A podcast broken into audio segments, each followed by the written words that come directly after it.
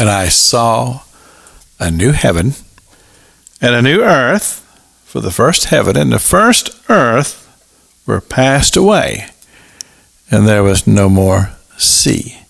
This is Revelation chapter number 21, talking about this futuristic heaven that we look forward to. It's described to us here in the Revelation. It talks about a beautiful place. There's a, a sea of, of crystal that flows through the middle of it. The presence of God is there. The tree of life is there, and it's it's just a tremendous thing.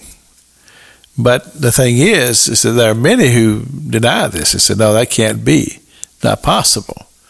But the Scripture truly does declare it, and so because it's in the Word, I'm going to believe that it does exist.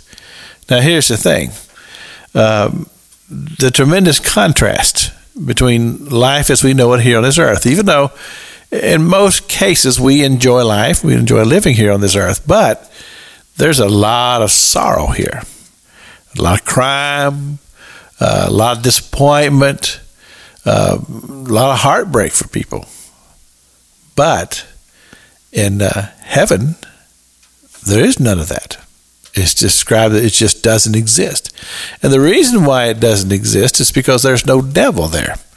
There's no presence of evil as there is here on this earth. And the, the thing about this presence of evil, uh, the longer the time and the, delay of the Lord coming back, the more evil that's going to descend upon the earth because it's, it's like it's a plague and it just keeps growing and growing and growing because there is a devil.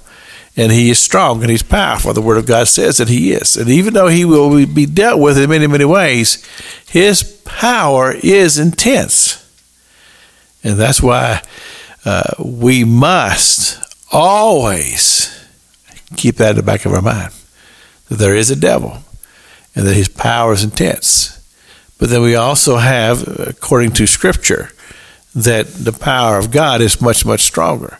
And the eternal de- destination that He has in mind for His people, or as the Scripture refers to Him as His bride, is a place that if you go there and that's your destination, you will be happy because God, in His presence, just seems to have a way of just allowing the joy to flow.